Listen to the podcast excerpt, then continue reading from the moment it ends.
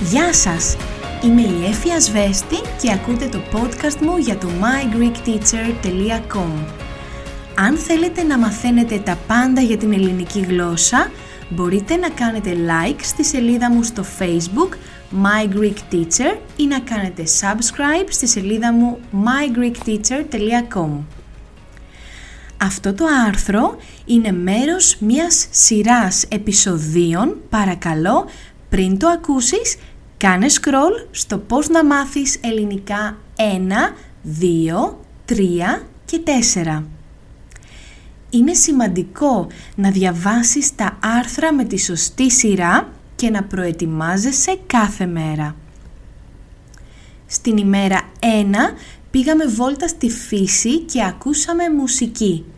Στην ημέρα 2 πήραμε ένα χάρτη της Ελλάδας στα χέρια μας. Την τρίτη ημέρα είπαμε πόσο σημαντικό είναι να μαθαίνουμε δύο λέξεις την ημέρα. Στην ημέρα 4 μιλήσαμε για τη διάρκεια και την ποιότητα.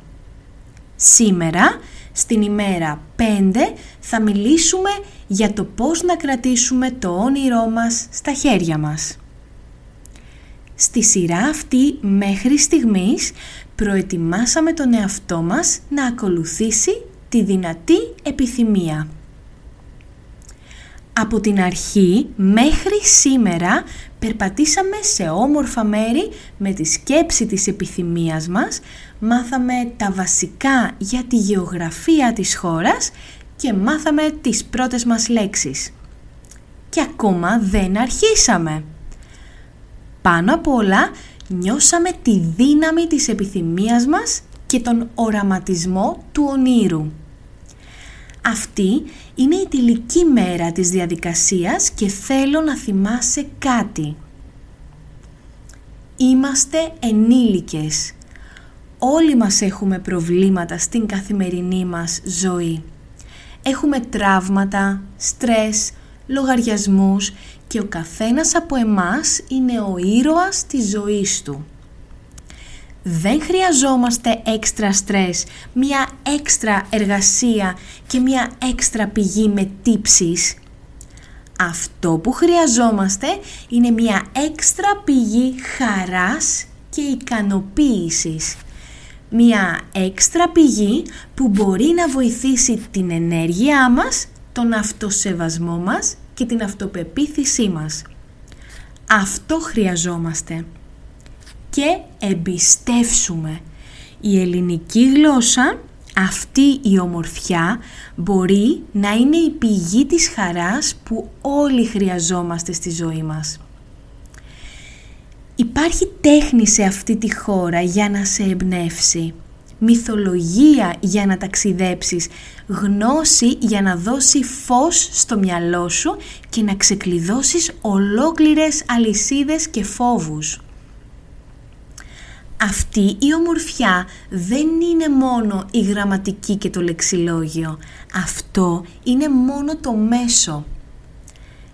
Λένε ότι η ελληνική γλώσσα είναι δύσκολη. Λοιπόν, αυτό για μένα δεν είναι αλήθεια. Όλες οι γλώσσες είναι δύσκολες. Αυτό που ξέρω με σιγουριά είναι ότι η ελληνική γλώσσα έχει λογική στην κατασκευή της. Μία λογική που αν κάποιος σου την εξηγήσει απλά και ήρεμα είναι αδύνατον να μην την πιάσεις και να μην την κάνεις δική σου. Σήμερα αυτή η σειρά φτάνει στο τέλος της. Μπορεί να μην ξανακούσεις ποτέ για μένα. Αν είχα τη δύναμη να σου πω κάτι θα ήταν τρία πράγματα. Να θυμάσαι. Ένα, κάθε μέρα το μυαλό σου θα σου ζητάει να γυρίσεις στην άνεση του να σταματήσεις. 2. Το μυαλό σου είναι μης. Μην προσπαθείς να τρέξεις 10 χιλιόμετρα σε μία μέρα.